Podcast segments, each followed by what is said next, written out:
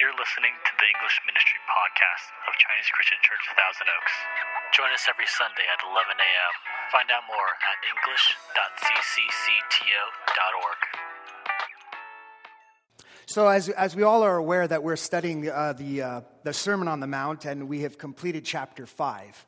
The heart of chapter 5 is based on Matthew's Gospel, chapter 5, verses 19, concluding with the words, "Therefore." Therefore, anyone who sets aside one of the least of these commands and teaches others accordingly will be called least in the kingdom of heaven. But whoever practices and teaches these commands will be called great. And as you know, this is the key verse to the last sermon that I preached, where we discovered that the teaching ministry of Jesus is extremely important because it involves the reputation of the church. That those who teach the Word of God loosely, and loosely we mean they teach, but they set aside the commands and do not practice what they teach, the result will be a bad reputation. They will be called less in the kingdom of heaven. But those who teach and practice what they teach result in a good reputation. They will be called great in the kingdom of heaven. So the ingredient that sets the great apart from the least is their practice of the Word of God, and or their practice of these inward acts of righteousness written throughout the Scriptures. So Pastor Peter and Curtis taught us the difference between the teachings and the interpretations of Scripture according to the religious leaders and according to Jesus. And there were 6 teachings, if you remember. This is a little bit of a review, right? Murder, adultery, divorce, remarriage, oaths, eye for eye, love for enemies. The difference between the two interpretations are indicated by the repetition of the phrase, "You have heard that it was said," followed by, "But I tell you." For instance, there's a pattern here in the Scripture which classifies the inward motive behind the outward acts. And this kind of sets the stage for the sermon today. Let's review here.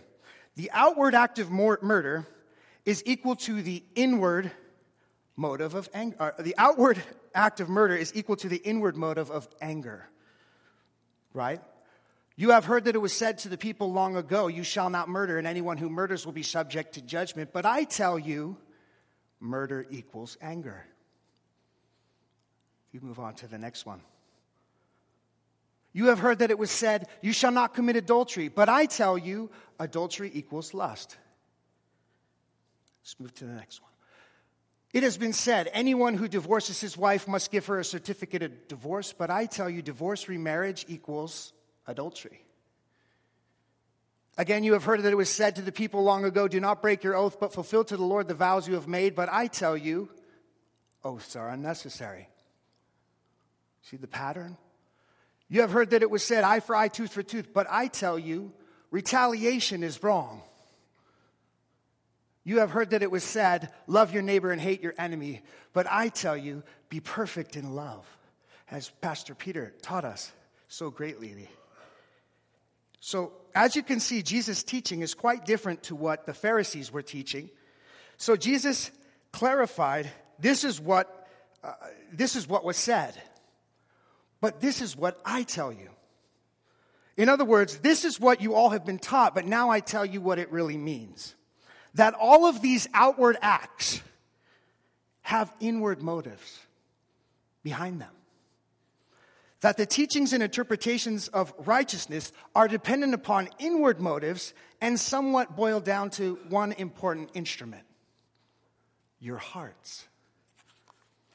So in today's sermon, we learn how to apply our hearts to the Word of God. We learn to practice inward acts of righteousness that develop a true, pure-hearted Christian conduct that leads us to a heavenly reward. But most importantly, what we learn through this passage, chapter 6, is we learn to have the right motives behind the practice of an act of righteousness. So let me just pray 1 minute. Let's pray. Our Heavenly Father, thank you so much for the opportunity to preach the Word of God. Lord, may you fill this room with your Holy Spirit and fill us with pure motives. Lord, be with this message with your Spirit, we pray in Jesus' name. Amen. So today's sermon is composed of two parts, right? You can see up here on the screen. Is the first part is a warning for practicing outward righteousness with the wrong motive. And the part two is the inward practices of righteousness. And there's three of them. The practice of almsgiving, the practice of prayer, and the practice of fasting. So today's message is composed of a formal introduction in verse 1 that not only introduces, there you go, verse 1 up there. See?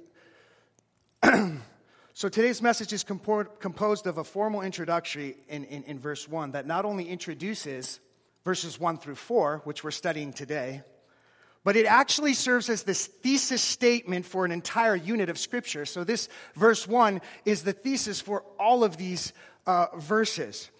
And within the 18 verses, there's a specific pattern that is repeated. And Matthew is so clever. He writes patterns throughout Scripture. It's pretty clever. To give us a clearer understanding of Jesus' intent behind the warning of practicing outward righteousness. So in addition to this warning, these 18 verses, there are three inward acts of righteousness, almsgiving, prayer, and fasting. And we see these verses a repetition and or pattern of the inward acts of righteousness that the Father rewards and the outward acts of practices that the Father does not award. So let's take a look at the pattern here, okay? First, you have the warning. Beware of practicing your righteousness before other people in order to be seen by them, for then you will have no reward from your Father who is in heaven. Then you have the practice when you give to the needy, when you pray, when you fast. And then you have the avoidance of the hypocrisy. Sound no trumpet before you as the hypocrites. You must not be like the hypocrites. Do not look gloomy like the hypocrites. Then the reward for outward practice, repeated 3 times. Truly I say to you, they have received their reward. Truly I say to you, they have received their reward. Truly I say to you, they have received their reward. And finally, then the instruction is on how to actually practice these acts of righteousness, right? When you give to the needy, do not let your left hand know what your right hand is doing, so that your giving may be in secret. And when you pray, go into your room and shut the door and pray to your Father who is in secret. When you fast, anoint your head and wash your face, that your fasting may not be seen by others, but by the Father who is in secret. So there's a theme there. What's the theme? Secrecy. So, and finally, you have the reward here. And your Father who sees in secret will reward you, and your Father who sees in secret will reward you, and your Father who sees in secret will reward you. So this is a particular pattern here that between all the practices of righteousness, almsgiving, prayer, and fasting, that we see an expansion in the practice of prayer. Jesus spent extra time to teach us how to pray. So if you notice, verses 7 through 15 is sort of doesn't follow that pattern, right?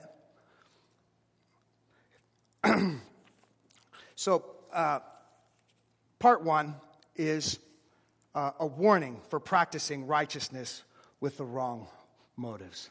So I wanted to give you just a quick overview of that pattern because it's very clever.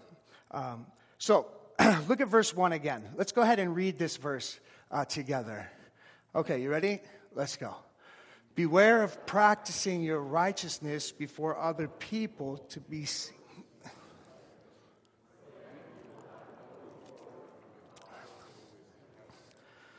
Okay. Wow, there's a lot of material. Did you get all that? There's going to be a test after this, I promise. Okay, so the first verse is the introductory theme of Matthew's Gospel, chapter 1, verses 1 through 18, as we just discussed. So it has 2 parts to it. Look at the verse, right? There's 2 parts to the verse. It's a warning and a consequence for not listening to the warning regarding religious practice. regarding the religious practice of outward righteousness for other people for the purpose of being seen by them. The warning begins with the word beware, which is in the English ESV and originates from the Greek word prosete, which means to be in a continuous state of readiness, to learn of any future danger, need, or error, and to respond appropriately, to pay attention to keep on the lookout for, to be alert, to be on one's guard against. Make certain that you do not perform your religious duties in public. Watch yourself and watch your teaching. So this verb, prosete, it's in an imperative, an imperative mood. An imperative is a command. It functions as a command. So Jesus commands, saying, beware, take heed, be careful, watch out, that you don't practice righteousness before other people for the purpose of being seen by them. So the imperative command, beware, it's much like an act of volition, right? A volition is more or less an imposition of one's will upon another and comes from a place of superiority. The one who commands is superior to the one being commanded. So on a side note, sometimes when the commands of God are preached, we feel as though our will is being impeded upon. But this is the nature of the commands of God. It's the imposition of God's will through the word upon our will that shapes our character and conduct. And these wills, our will and God's will, are in a constant contrast. And so the one who says be careful or beware, Jesus, is speaking from a position of authority and experience. This person is worthy to speak to us such words because all authority on heaven and earth has been given to him. But even more so, Jesus' heart, his motivation is that he is truly concerned that the proper motive produces conduct that is worthy of a blessing. Jesus is concerned about our motives when we carry out his teachings and according to his will and not our own. Jesus is so concerned with how his disciples practice righteousness, and so this is why he commands them, be careful, be careful. Be careful when you're practicing your acts of righteousness before others. For if the imperative command is violated, if this command is violated in any way, right? When you practice righteousness before people, there's a result that happens. There's a consequential result that happens to that. What is the result? No reward. There will be no reward. So beware of practicing your righteousness before other people in order to be seen by them, for then you will have no reward from your Father who is in heaven, right? So this is a sort of an if-then statement, right? If you do your righteousness before other people to be seen by them, then you will have no reward. But through this warning, Jesus is indirectly establishing a standard of what the true practice of righteousness sort of looks like. If Jesus warns us that true righteousness is not practicing acts of righteousness before other people for the purpose of being seen by them, well then what is righteousness? What is true righteousness? We use the term righteousness, right? But we don't use that term in normal conversation. But Jesus is telling us what not to do, but he doesn't really tell us what to do. And so God's standard of righteousness is displayed all throughout the Bible. The standard of righteousness is not based on the outward appearance, but the Lord is mostly concerned with our hearts. One good example is the story of King David when he was elected by God as the king of Israel. There were many presented to God as eligible candidates for king, but the Lord rejected all of them because the Lord's standards were not based on appearance, but on the motivation of the heart. For it is written in 1 Samuel 16:7, but the Lord said to Samuel, do not look on his appearance or on the height of his stature, because I have rejected him. For the Lord sees not as man sees. Man looks on the outward appearance, but the Lord looks on the heart. The Lord God sees differently than what we see. The Lord doesn't look at the action. He's looking at the motivation of our heart behind the action. Jesus' point here is regarding the purpose behind an act of righteousness, the purpose of why we practice religious practice. We are in a religious practice. What's the purpose? Is the act done with the right motive? Is the act done to be seen by God, or is it done before men? Since the reward for practice of righteousness is dependent upon the Father for what the Father sees and whether or not the practice of righteousness was done with the proper motive and purpose, the purpose of doing any form of righteousness is only right when it is done to be seen by God. And your Father, who sees in secret, will reward you. Notice that the first verse is not just limited to, do not practice your righteousness before other people, period, the end. Jesus is not saying that practicing any type of righteousness before man is inherently wrong. If this were the case, corporate prayer would be wrong. This worship service would be wrong, right? Preaching would be wrong, since it's not done in private. So it doesn't really matter if the act is a public or a private act. The only thing that matters is the act done before people is done with the purpose of being seen by God, with the right heart, the right motivation, the right intentions, and most importantly, the right purpose. Be careful when practicing acts of righteousness to be before other people, to be seen by them, for there will be no reward in heaven. Part two is the three inward practices of righteousness. First, the practice of almsgiving. I'm only going to cover the practice of almsgiving or giving, right? Curtis is going to do a prayer and fasting in the coming weeks. But the practice of almsgiving, that word almsgiving, it was a regular sort of practice in a Jewish culture. It was part of a Jewish temple and synagogue worship. And almsgiving is a religious practice that you see in all kinds of circles of religion, right? You see almsgiving in Buddhism, Muslims, Catholics. All of them practice giving alms. And almsgiving in the Christian circle is much like the modern-day practice of offering, which is a part of the worship you see in some churches today. And while offering and almsgiving are two separate practices, right, they're similar in practice because they both involve giving. So let us not confuse the two. An offering is an act of sacrifice. It's sacrificial giving. When we make an offering, we're making a sacrifice to God. And almsgiving, on the other hand, is an act of mercy. It's an act of compassion. It's merciful giving. It's charitable giving. So, this is the type of giving, almsgiving, is the type of giving that comes from a compassionate heart, right? To care for the sick, to give food to the hungry, to drink to the thirsty, shelter for the poor. And almsgiving was a well-known burden among the Jewish culture, so in so much as they had the responsibility to take care of the poor and needy among them, to be obedient to the law of God. This burden for the poor originates from the book of Deuteronomy, chapter 15, verses 7 through 11. Let's take a look at these verses. Where does the burden come from? Jesus says to them, right? When you give to the needy.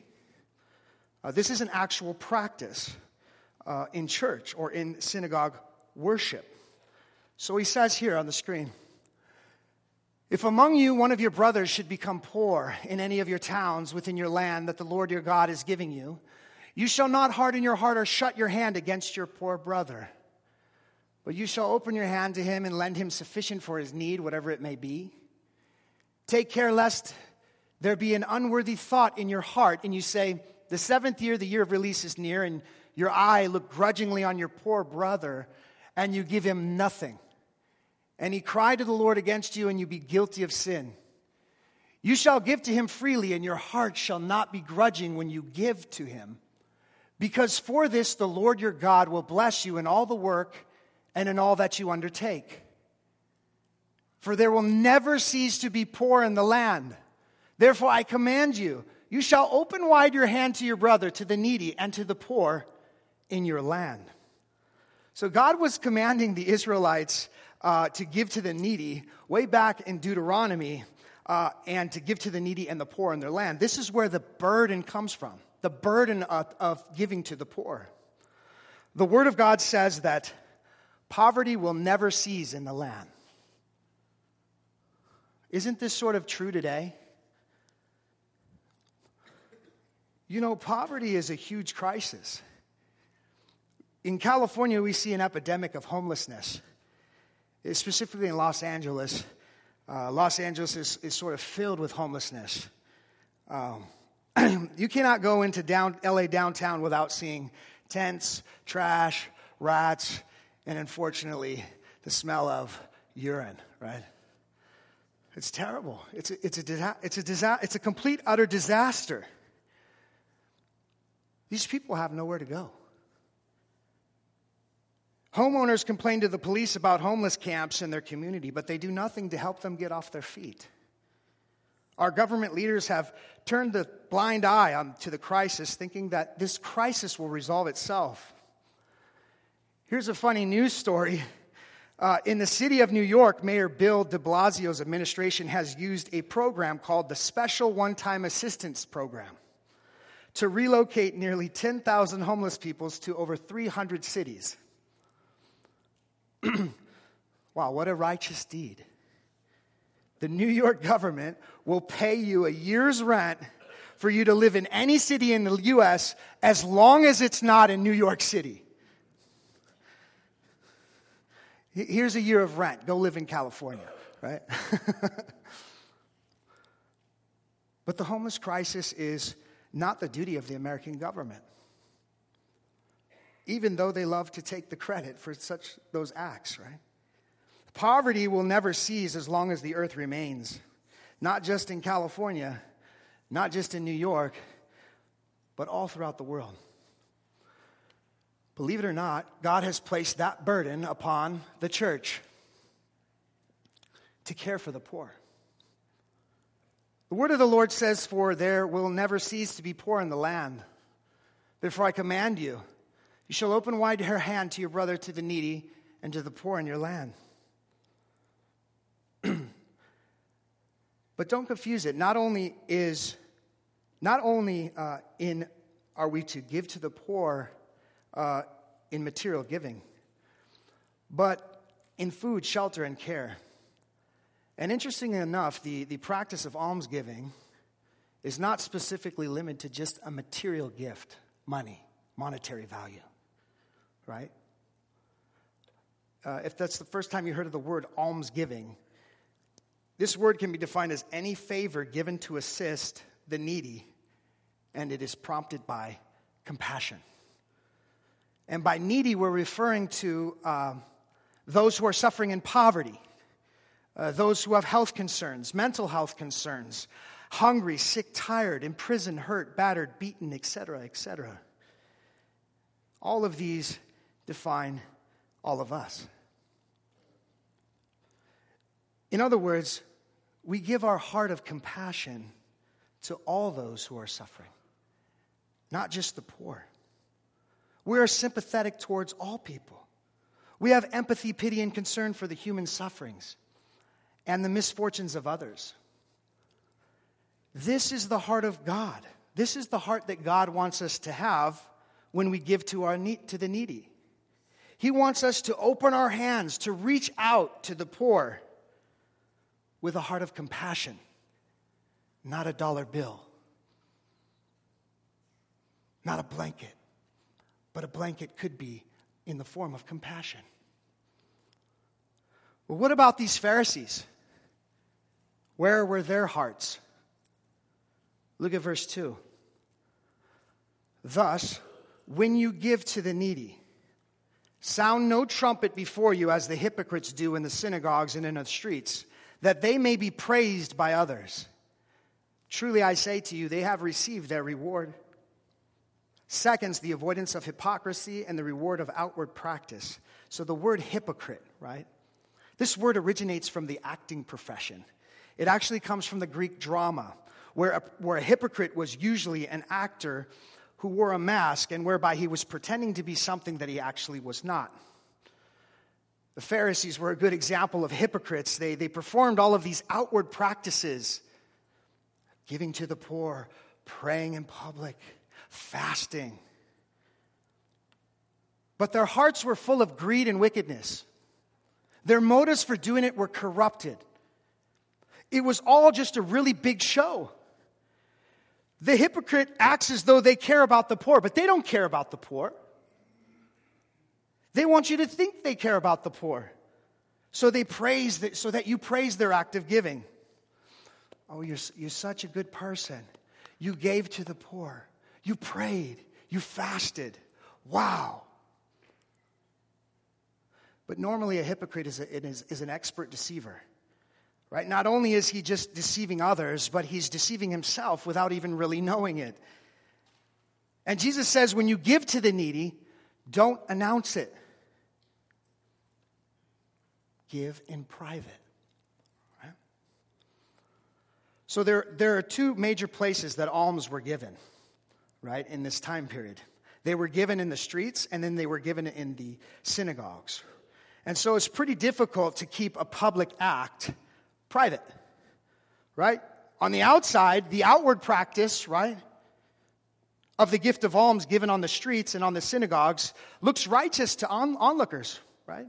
Church looks righteous to onlookers. But what's going on in the pastor's heart? The reality is that the gift is privately hidden, perhaps in an envelope or in a container. We can't tell what is behind the inward motive of an act of giving. So the reality is the purpose of the hypocrite's presence at the synagogues and the street is not really to give to the needy privately, but it's to take praise from them. It's to steal from them. So this action is not giving at all. It's actually taking. They are ripping off the poor instead of giving to the poor. And that person doesn't care about the receiver of the gift, since they're only giving to be seen by others for their own benefit, which is to show off their generosity in the streets and in the synagogues in order to receive the praise for their pious acts. Congratulations. Jesus says, "Truly I say to you, they have received their reward." Their reward is empty praise from men, but a true heart of compassion, a true heart of mercy for the poor and the needy. It can't be masked. True compassion comes from an understanding the sufferings and the misfortunes of another person. If you've ever suffered with poverty, you know what it's like not to be able to put food on the table. If you were an immigrant in this land and you had to come over, you know the struggle was hard. If you've ever suffered from cancer or know of a loved one who has suffered from cancer or is afflicted by it, you know how it feels. That there's nothing you can do to heal them. But your only hope is to leave it in the hands of God. If you've ever suffered from depression, you know what it feels like to have no hope. If you've ever suffered from addiction, you know how hard it is to break the addiction.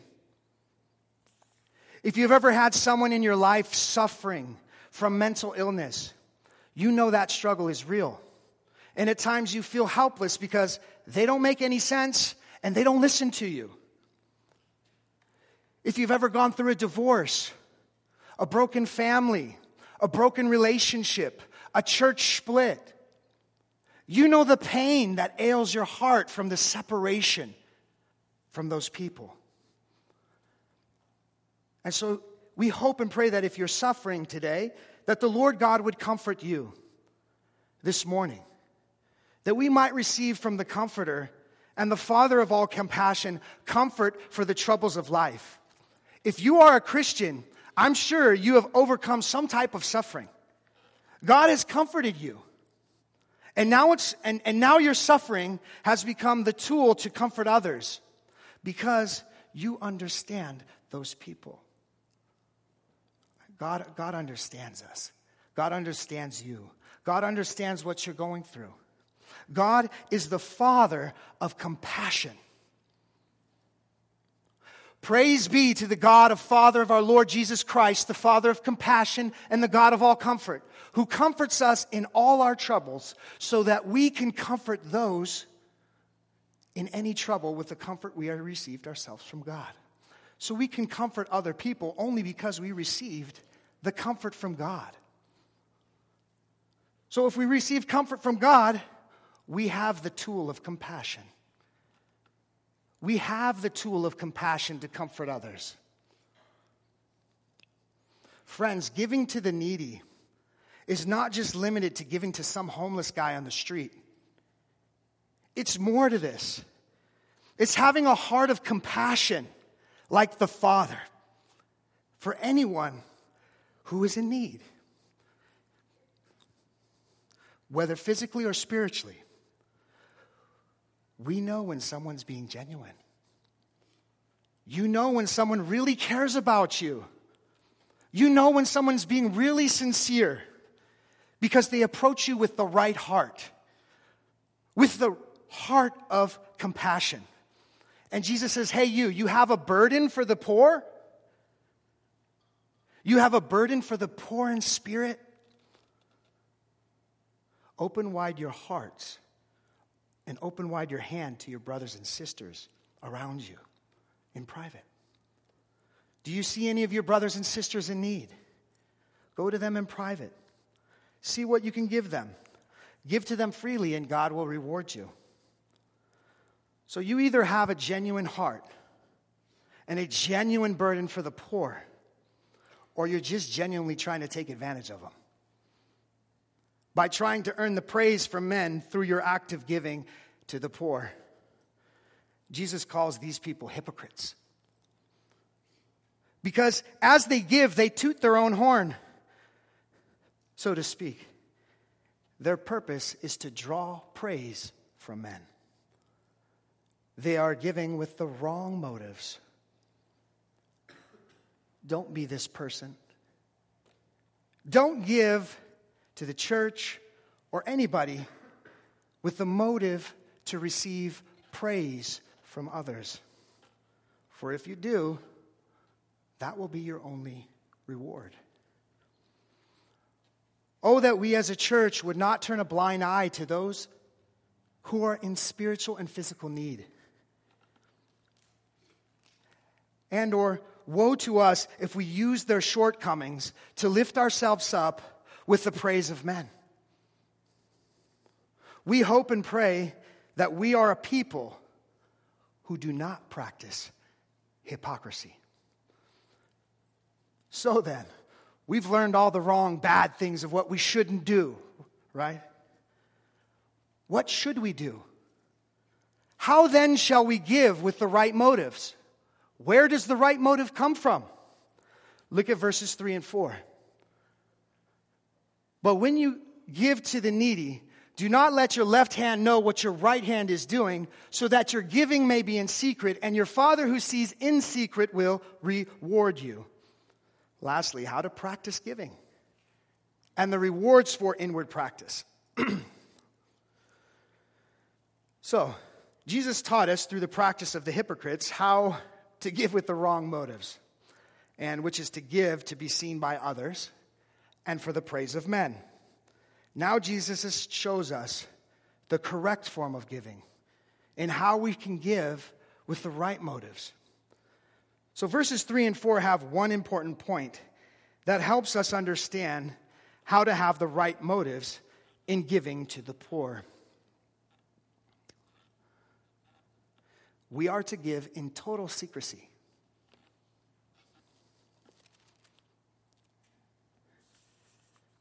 It says, but when you give to the needy, don't let your left hand know what your right hand is doing, so that your giving may be in secret, and your Father who sees in secret will reward you." The illustration in verse 3 of the left hand, not knowing what the right hand is doing, highlights the point of keeping your giving a secret. If your right hand is giving, your left hand ought not know what your right hand is doing. In other words, we are keeping a secret from our left hand, right? Insomuch as we are to disregard it entirely when we give to the poor. We are to disregard ourselves when we give. We're not to take credit or praise in the presence of men for our giving. We are to not let our left hand know what our right hand is doing. We also see a repetition of the word secret in verse 4, right? You see the word secret repeated twice, indicating that all of our giving must be done in an absolute secrecy, as we mentioned. And the reason for this is that the Father sees in secret. As we mentioned earlier, God does not look at your action, but rather the motive behind your action. God looks at your heart, and he rewards accordingly. And unfortunately, we humans are short-sighted, and we're not able to see the spiritual motives of people's hearts. We are able to discern, but we're not able to see the spiritual motives inside the hearts of people. We are only able to see them. That's the human limitation. The human limitation is we're not able to see motivations behind people's actions. But God can see these. And we are only able to see motivations through actions, and even still we don't see them. But God is able to see everything, so we cannot hide from God, right? The Father's sight is like 20/20 vision. The Father sees everything. He sees all of our secrets. He knows all of our thoughts. He can see directly into our hearts what we're thinking right now. Hebrews chapter 4, verse 13 says, "Nothing in all creation is hidden from God's sight. Everything is uncovered and laid bare before the eyes of him to whom we must give an account." So if nothing in creation is hidden from God's sight, we can't hide our motives from God. We can't hide our sins from God. God sees everything. And in the end, we must give an account for our actions to God when this life is over. When this life is over, we will all be judged according to what we've done here on this earth.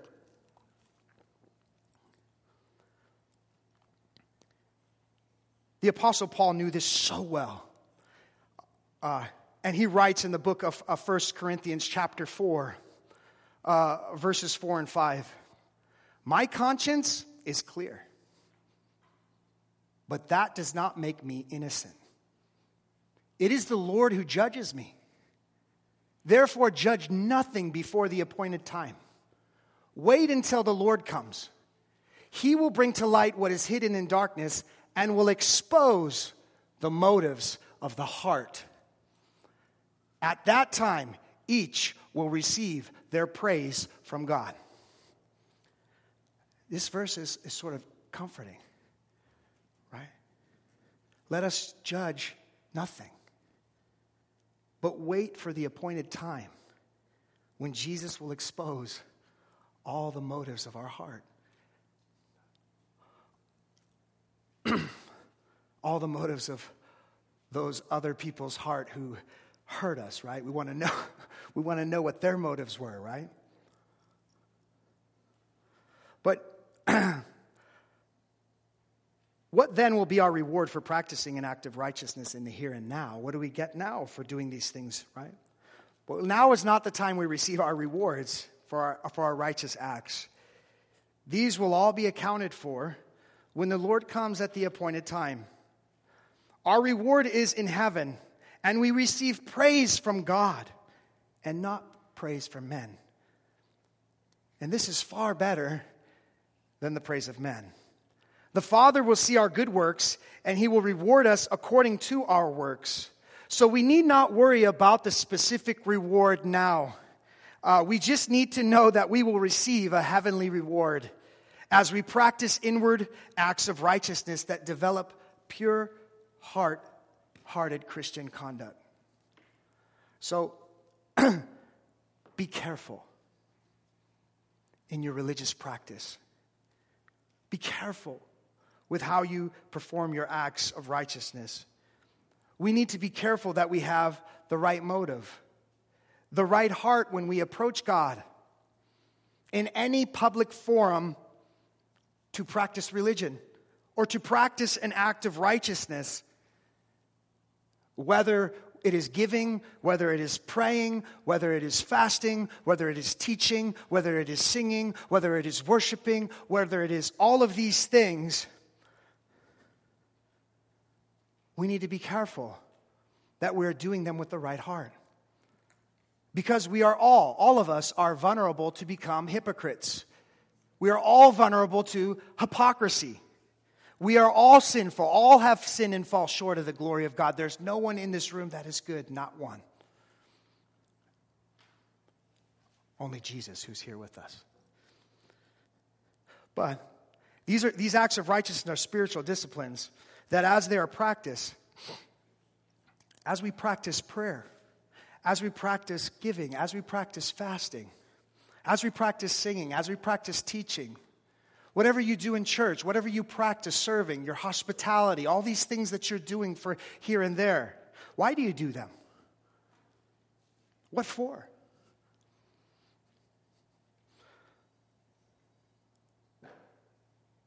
When we do things, spiritual disciplines like prayer, reading the Word of God, right? These things develop a pure heart. A pure heart can be born out of doing those things.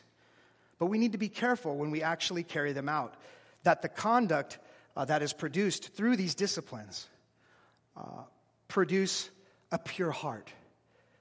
That will be rewarded, and that will be blessed by God.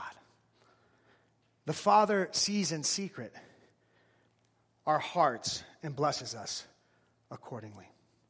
So I leave you with this. What is the right motivation behind the action of practicing an act of righteousness? The right motive behind the practice of righteousness. It is to practice our acts before God in total secrecy, with the right heart, and for the right purpose. This is the right motive behind the practice of an act of righteousness. Let's pray.